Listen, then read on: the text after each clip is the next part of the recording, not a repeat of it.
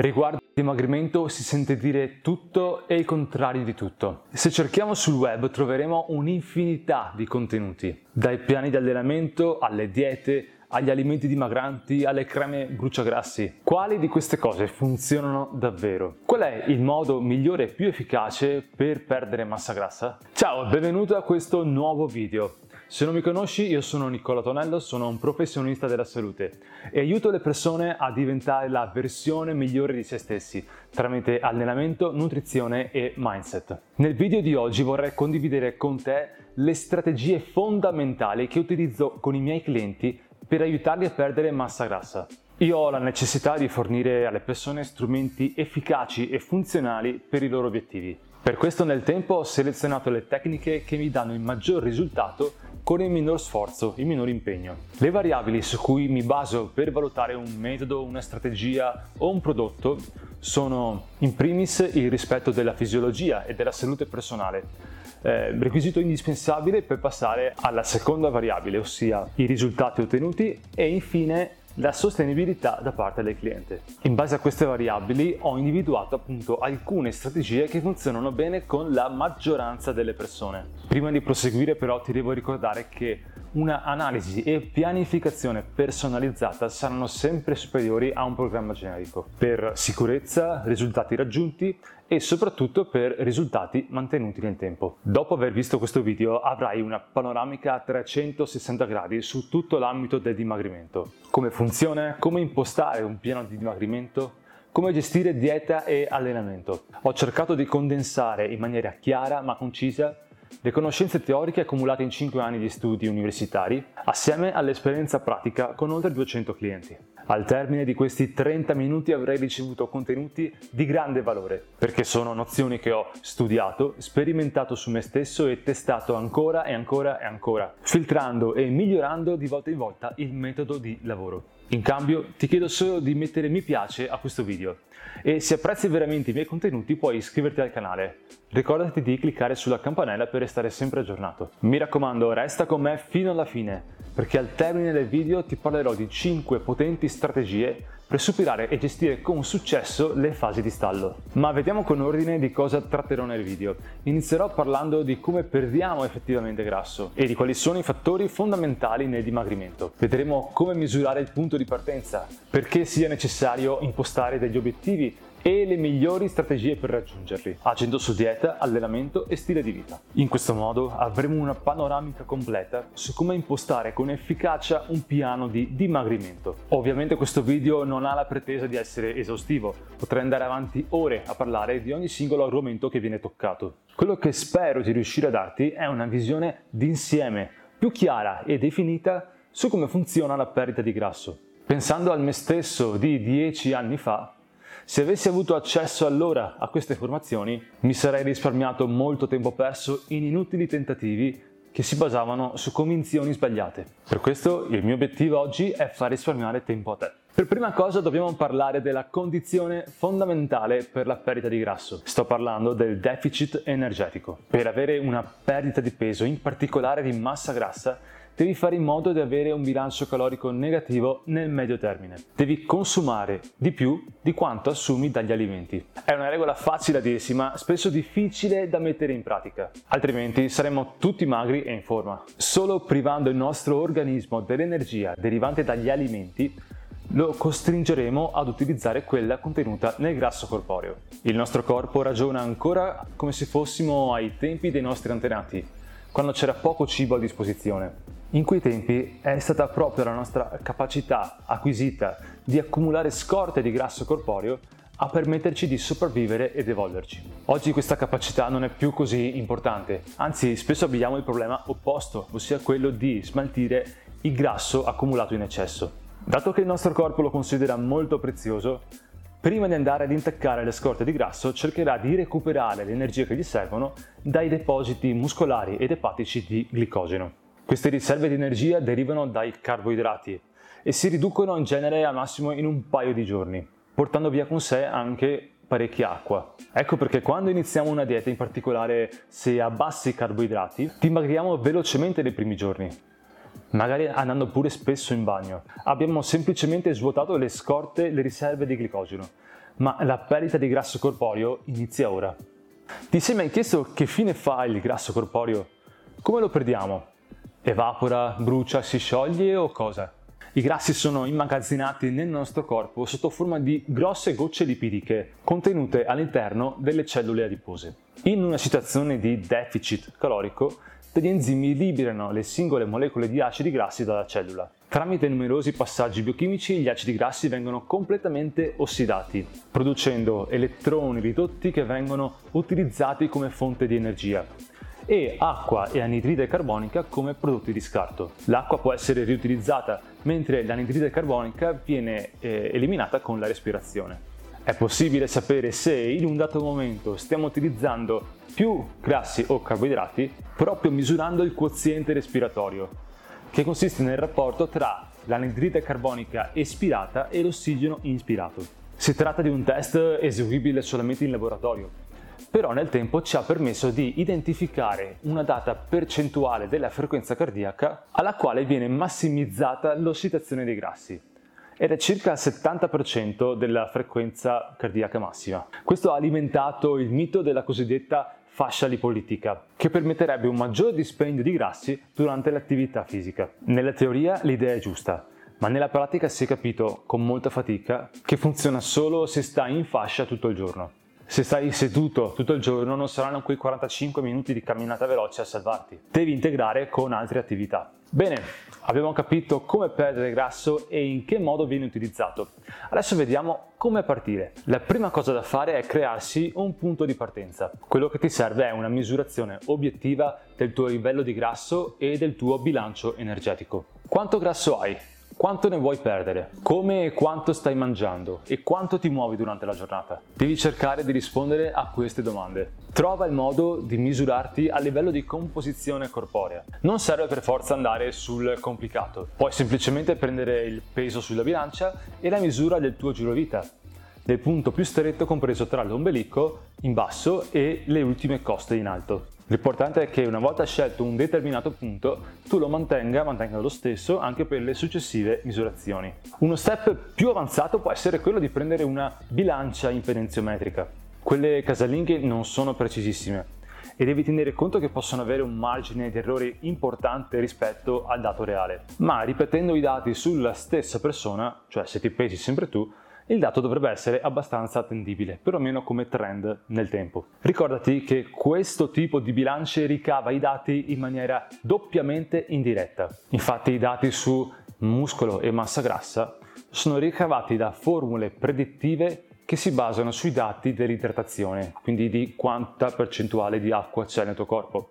E questo dato è ricavato a sua volta in maniera indiretta dai dati elettrici che sono invece misurati direttamente, sia per quanto riguarda il semplice peso in chili, sia soprattutto per le misurazioni bioelettriche, è necessario standardizzare il più possibile le misurazioni, le pesate. Quindi scegli un'ora che ti è comoda e mantienila per tutte le misurazioni. Per esempio io chiedo ai miei clienti di pesarsi sempre al mattino, appena svegli, con lo stomaco e la vescica vuoti in biancheria intima. In questo modo mi assicuro che le variazioni dovute a fattori esterni siano il più controllate possibile. Quindi cibo, urina, vestiti sono variabili controllate. Per maggior precisione puoi anche farti valutare periodicamente da un professionista che sia in possesso di un bioimpedenziometro professionale, il quale ha un grado di precisione ben maggiore rispetto a quello delle bilance commerciali e che sia in grado di eseguire correttamente una rilevazione delle pliche le pliche sono lo strato di grasso sottocutaneo, quello più, più, esterno, che viene preso in vari punti del nostro corpo. Una valutazione del genere andrebbe eseguita ogni 4 settimane e può essere un valore aggiunto importante alle misurazioni che prenderai per conto tuo, anche perché in questo modo avrai anche accesso al know-how del professionista in questione. Il secondo step da affrontare è quello del consumo calorico giornaliero.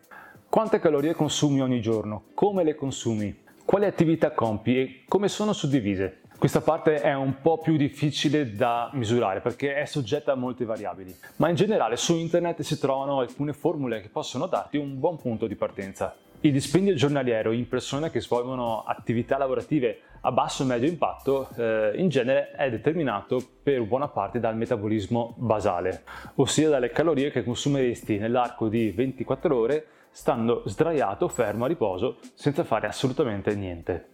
Il basale dipende in gran parte dal peso corporeo della persona ed è determinato dalle attività autonome del nostro corpo.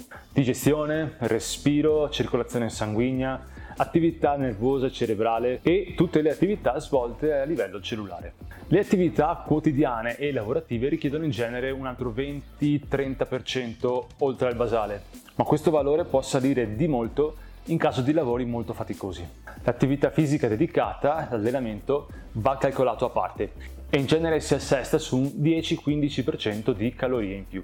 Abbiamo determinato il nostro punto di partenza e abbiamo trovato il nostro dispendio energetico quotidiano. Passiamo ora all'introito calorico giornaliero. Quante calorie stai assumendo ogni giorno? Ossia, quanto mangi? È importante saperlo, non solo per capire quante calorie possiamo tagliare, ma anche per valutare e stimare il livello del tuo metabolismo, per capire se è in linea o meno con quelli che eh, abbiamo stimato essere i tuoi consumi. Per determinare correttamente le calorie che introduci, ci sono diversi strumenti a disposizione. Puoi effettuare una recall delle ultime 24 ore, ossia ricordarti e scriverti tutto ciò che hai mangiato nelle ultime 24 ore, nel giorno precedente, stimando anche le porzioni. Se come me hai le memorie di un criceto, questo metodo non è l'ideale. Non so se l'hai mai notato, ma almeno per me ricordarsi cosa hai mangiato il giorno prima o due giorni prima diventa davvero difficile. In alternativa puoi tenere un diario alimentare in diretta, segnandoti quello che mangi mentre lo stai mangiando. Rispetto a una volta, oggi la tecnologia ci aiuta tantissimo. Infatti abbiamo a disposizione diverse app contacalorie che contengono un database infinito e facilitano moltissimo il compito in fase di registrazione del nostro diario alimentare. Se non le conosci, le principali sono Fat Secret, MyFitnessPal, Yazio, ma ce ne sono davvero tante. Grazie a queste app non dovrai fare altro che inserire nel pasto corrispondente gli alimenti che hai mangiato. Puoi inserire un alimento generico, per esempio una mela, e l'app ti darà in automatico i valori nutrizionali e il peso di una mela media. Quindi non dovrai scomodarti a pesare la mela, a meno che tu non voglia essere particolarmente meticoloso. Puoi inserire anche un alimento più specifico, come, non lo so, lo yogurt, yomo, la pesca senza lattosio. E anche in questo caso l'app ti darà i valori predefiniti per il classico vasetto da 125 ml. Non trovi un alimento in particolare? Puoi inserirlo te manualmente. Come vedi quindi si tratta di un sistema davvero comodo. Tieni a mente che è sempre presente una percentuale di errore, che può arrivare anche al 20-25%, in particolare sui valori nutrizionali dei cibi lavorati industrialmente o di quelli più composti da altri ingredienti come dolci, torte, eccetera. Per cui non affannarti a cercare la precisione assoluta. Registra il diario per almeno una settimana, cercando di mantenere uno stile alimentare regolare e corrispondente alle tue abitudini reali. La media dei valori eh, risultanti dalle varie giornate ti darà una stima abbastanza realistica di quello che è il tuo attuale introito calorico.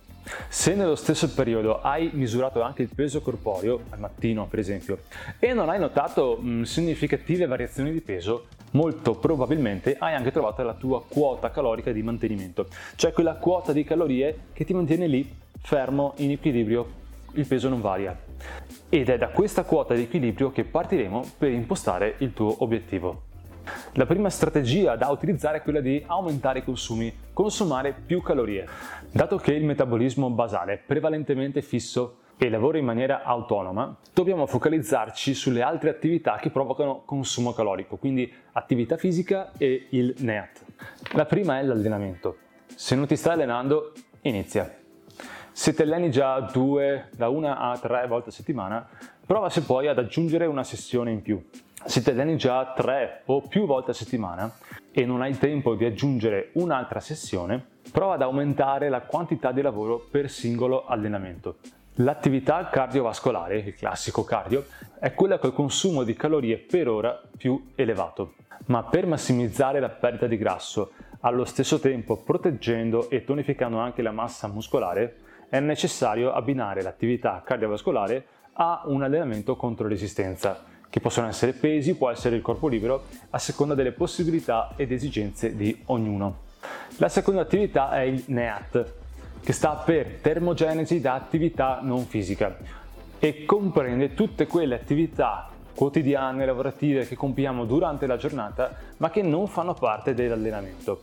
Queste attività ci fanno consumare una parte di calorie. Tutto ciò che facciamo dalla mattina alla sera senza allenarci. Come detto in questa definizione rientra l'attività lavorativa che può avere un dispendio energetico molto variabile. Potremmo confrontare per esempio un impiegato e un muratore. Per calcolare l'impatto del NEAT esistono alcune formule predittive più o meno precise. Un modo grossolano ma abbastanza efficace per quantificare quanto elevato sia il tuo NEAT è quello di utilizzare un contapassi e registrare la quantità di movimento giornaliero. Ti basti sapere che sotto i 10.000 passi al giorno sei considerato un sedentario, anche se ti alleni tre volte a settimana in palestra. Secondo punto, ridurre le entrate. Quindi il consiglio generale è quello di partire dalla prima strategia e quando l'hai spremuta ben bene, cioè quando hai eh, trovato un ritmo che ti consenta di avere un dispendio energetico importante sia dall'attività fisica sia dal net, passare al taglio calorico. Naturalmente non è che devi smettere di fare una cosa per farne un'altra, dovrai mantenere l'attività fisica, mantenere le, la, il numero di passi giornalieri elevato e a questo andiamo ad aggiungere anche, o meglio a togliere, un po' di calorie in entrata. Da dove partire? Le proteine non dovrebbero essere toccate. Quando si vuole perdere peso, eh, già all'inizio del percorso dovresti alzare un po' la quota proteica perché ti aiuterà a proteggere meglio la massa muscolare e in seguito in genere sarà sufficiente mantenere inalterata quella quota. Ricordati che le proteine sono spesso presenti in eh, buona quantità anche sui cereali integrali per esempio, perciò valuta bene quante ne stai assumendo realmente. I grassi invece sono per esperienza un macronutriente che viene sottovalutato, nel senso che ci sembra di assumerne pochi, ma in realtà sono nascosti in tanti altri alimenti che crediamo essere ricchi di zuccheri. E la fase iniziale di compilazione del diario serve anche a prendere coscienza di come sono distribuiti questi macronutrienti e dove si trovano negli alimenti. Quindi attenzione alle etichette quando compri il cibo al supermercato. In linea generale avremo bisogno di mantenere i grassi a quote più basse rispetto a quello a cui siamo abituati. Ma attenzione, più bassi non vuol dire eliminarli completamente sarebbe sbagliato e controproducente, facendoti arrivare presto a un burnout dal percorso di dieta. I carboidrati, che sono contenuti nella frutta, verdura, cereali principalmente, ma anche in tanti biscotti, panificati e dolci, sono il macronutriente su cui interverremo maggiormente. Se vogliamo dimagrire dobbiamo gestirli con cautela, abbassandoli il tanto che basta per vedere il peso sulla bilancia scendere possiamo abbassarli un po' di più per avere un calo più aggressivo, ma non è una buona idea, specialmente sul lungo termine. Meglio piuttosto alzare il dispendio. I carboidrati sono importanti per allenarsi con vigore e quindi proteggere la massa magra e non apparire sciupati. Diciamocelo, magro ma sciupato non piace a nessuno. Adesso arriva la parte più complessa, ossia capire quanto mangiare, cosa cambiare e quali sono i punti fondamentali della dieta. Di seguito ti presenterò alcune soluzioni che ti permetteranno di autocontrollarti e di gestire ciò che mangi. Per prima cosa, se sei abituato a fare gli spuntini, puoi semplicemente smettere di farli, senza modificare la quantità di cibo che mangi nei tre pasti canonici. Con questa mossa semplice ma efficace avrai tagliato tra le 200 e le 400 calorie al giorno di media, più che sufficienti per ottenere effetti dimagranti nel medio periodo. In alternativa puoi ridurre la, le quantità di tutti i pasti, sia togliendo alcuni alimenti da un pasto, sia riducendo le porzioni, le quantità di tutti i vari alimenti. Per esempio da 100 a 70 grammi di pasta. Oppure rinuncia al grana sopra la pasta o evita di condirla con sughi pronti che sono pieni di grassi. Basati sulla sensazione di fame, ricordati di quel vecchio adagio eh, che diceva alzati da tavola con ancora un po' di appetito. Old but gold. Se sei un abitudinario puoi giocare d'anticipo e quando vai a fare la spesa al supermercato scegliere quei 15-20 alimenti che sei sicuro che vanno bene per le tue esigenze. In questo caso il rischio, oltre alla monotonia, è quello di incorrere nel cronico eh, nella carenza di qualche micronutriente. Quindi almeno su frutta e verdura cerca di dare un giro, dare una rotazione, seguire la stagionalità in modo da variare. Se sei disposto a seguire un approccio più preciso, puoi continuare ad utilizzare le app contacalorie, anche per impostare le tue giornate alimentari. Dovrai fissare preventivamente delle quantità di macronutrienti tali da mantenerti in deficit calorico. Ricordati che un grammo di carboidrati apporta 4 calorie e lo stesso vale per le proteine, mentre un grammo di grassi apporta ben 9 calorie. Utilizzando le app contacalorie avrai la possibilità di spaziare tra più alimenti, concedendoti anche qualche piccola soddisfazione, a condizione che il totale giornaliero di grassi, carboidrati e proteine rientri nelle quote obiettivo giornaliere. Una alternativa che prende spunto dalla dieta zona è quella di dividere le varie categorie di alimenti in blocchetti. Ogni blocchetto corrisponderà a una data quota di macronutrienti, di cui conoscerai già la quantità per ogni alimento di quella categoria. Per esempio potresti impostare come spuntino un blocchetto da 20 grammi di carboidrati, che potrei assumere alternando tra circa 50 grammi di pane, 4 fette di vasa, un pacchetto di cracker integrali o 3-4 gallette di riso mais. In questo caso è necessario un maggior lavoro a monte per impostare i vari blocchetti e tutte le alternative per ogni blocchetto, oltre alle quote obiettivo giornaliere, e andrebbe impostato assieme a un professionista della nutrizione. Ciò non toglie che sia un modo interessante e flessibile di gestire la propria dieta, anche perché ti eviterebbe di tracciare effettivamente sull'app di volta in volta i vari alimenti. Qual è il filo conduttore di tutte queste soluzioni? Ogni tanto dovresti aver fame. Se non hai fame durante la giornata vuol dire che non stai dimagrendo. Dovresti accorgertene anche dal fatto che il peso sulla bilancia nel medio termine non varia e lo stomaco resta un indicatore affidabile.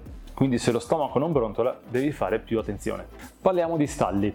La perdita di grasso non è un percorso lineare, anzi è più che altro a zig zag, con un'alternanza di discese e salite. Se ti basi solo sulle variazioni di peso da un giorno all'altro, potresti scoraggiarti. Forse stai guardando troppo da vicino. Prova invece ad allontanarti, ad osservare più da lontano e guarda la differenza tra le medie di una settimana e le medie della settimana successiva. In questo modo potrai verificare se esiste un trend in discesa o se stai effettivamente stallando. Quali sono le cause più comuni di uno stallo? In gran parte dei casi non stai rispettando le indicazioni che hai ricevuto o ti sei autoimposto. Forse stai mangiando più del dovuto, quindi dovresti controllarti di più limitare le occasioni che possono indurti a sgarrare, oppure verificare meglio la qualità e la quantità di ciò che mangi.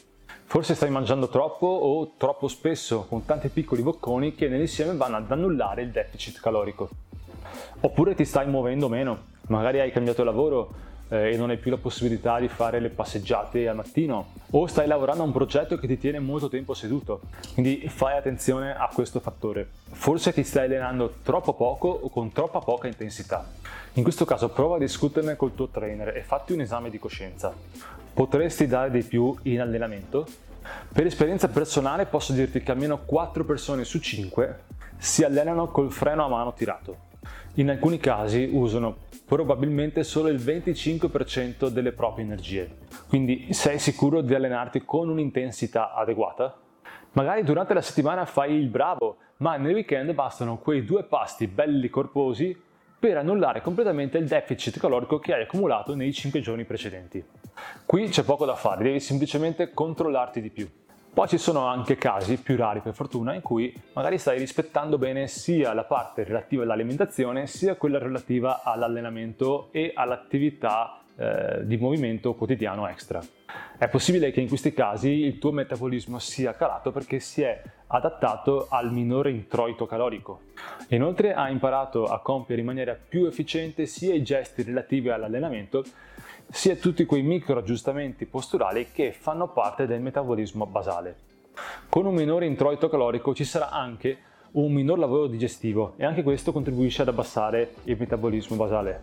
Per tutti questi motivi è probabile che il basale sia calato rispetto all'inizio del percorso. Sei diventato più efficiente, ossia rendi di più consumando meno, il che in generale potrebbe essere anche una bella cosa, ma noi in questo momento vogliamo proprio il contrario, in questo caso, prima di pensare a nuovi tagli calorici, è bene valutare attentamente la situazione in cui ti trovi. Quanto stai mangiando ora, da quanto tempo ti alleni, da quanto tempo sei in fase di ipocalorica. Togliere ulteriormente calorie potrebbe sortire l'effetto opposto se ti trovi già in una situazione al limite. Come fare in tutti gli altri casi? Come uscire dallo stallo? Per tutti gli altri casi possiamo invece mettere in atto diverse strategie e di seguito ti riporto le principali, quelle che ho visto funzionare meglio, più spesso e con maggiore efficacia. Partiamo dalle strategie maggiormente sostenibili, quelle che vengono gestite con più facilità dai soggetti. La strategia più leggera eh, è quella di ciclizzare le calorie, quindi non andiamo a toccare la quantità totale settimanale delle calorie introdotte, ma piuttosto andiamo a variare di giorno in giorno la quantità. Per esempio possiamo distinguere dei giorni on a calorie più alte, che di solito corrispondono ai giorni di allenamento, e dei giorni off a calorie più basse, che corrispondono ai giorni di riposo, in genere, ma non è detto. E di solito questa differenza di calorie è maggiormente a carico dei carboidrati. Oppure possiamo provare il digiuno intermittente limitando i pasti all'interno di una finestra oraria ristretta. Un approccio di questo genere funziona non tanto per particolari effetti miracolosi, quanto perché aiuta l'autoregolazione sulla fame e sulla eh, quantità di cibo introdotta. Quindi anche chi non conta le calorie, con digiuno intermittente in genere, tende a mangiare un po' meno. Unica nota, in questo caso cerca di allenarti eh, quando hai la pancia piena, quando sei bello carico di energia, quando i serbatoi sono pieni. Allenarti a digiuno non sarebbe una mossa intelligente. Lo step successivo prevede una ciclizzazione più aggressiva. Avremo dei giorni low, dei giorni a calorie molto basse, in genere quasi senza carboidrati, eh, alternati a dei giorni a calorie intermedie, con una leggera ricarica di carboidrati, ma soprattutto una ricarica a livello di grassi e dei giorni a calorie molto alte, a volte anche un pochino più alte rispetto al tuo fabbisogno, che dovrebbero assolutamente corrispondere ai giorni di allenamento e in cui la quantità eh, aumentata di calorie sarà chiaramente eh, grazie ai carboidrati. In questo modo le calorie settimanali sono le stesse ma l'effetto metabolico è decisamente più pesante, più sentito. Un'altra alternativa è quella di lavorare sul NEAT, quindi sulle calorie spese per attività extra allenamento. In questo caso basta semplicemente camminare di più, quindi aggiungi se puoi una passeggiata in più al giorno. Tra le strategie ad impatto maggiore troviamo per esempio quella di aggiungere una sessione di allenamento oppure allungare la durata delle sessioni settimanali già esistenti. Un intervento simile può essere molto impattante e rischia di bruciarti dopo poche settimane, quindi bisogna fare attenzione eh, a livello di sostenibilità. L'ultima strada personalmente eh, da prendere da sola o abbinata alle strategie precedenti è quella di fare un taglio calorico. Di solito i tagli ulteriori vengono fatti sui carboidrati, più che altro perché i grassi in genere sono già abbastanza bassi in partenza. Se anche questa strada non dovesse essere sufficiente, valuta bene quanto ti stai impegnando. Controlla meglio i tuoi calcoli e se non ne vieni fuori, il consiglio è quello di affidarti a un professionista e vedrai che insieme una soluzione si trova.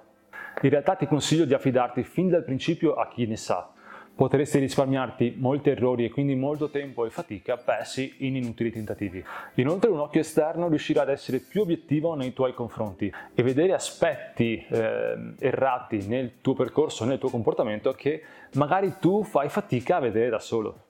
Molto bene, anche per questo video è tutto. Ti ringrazio per essere stato con me fino alla fine. Ora hai ottenuto una panoramica delle principali nozioni teoriche da sapere sul dimagrimento assieme a tante applicazioni pratiche che puoi mettere subito in atto. Spero che tu abbia trovato utili questi contenuti. Ti invito a farmelo sapere cliccando mi piace. Ricorda di iscriverti al canale se ancora non l'hai fatto, cliccando anche sulla campanellina nell'home page, in modo da restare sempre aggiornato su tutti i nuovi contenuti che andrò a pubblicare e che te l'assicuro saranno sempre più pazzeschi. Ti sei mai trovato in una situazione di stallo? E se sì, come l'hai gestita? Fammelo sapere nei commenti. Ti ricordo inoltre che accetto volentieri richieste e suggerimenti su eventuali tematiche o argomenti che volessi che io trattassi nei prossimi video. Credo che sia un'opportunità interessante, tu puoi scegliere quali saranno gli argomenti dei prossimi video che tratterò. Devi solo farmelo sapere nei commenti, quindi non essere timido e scrivimi. Ci vediamo nel prossimo video, a presto!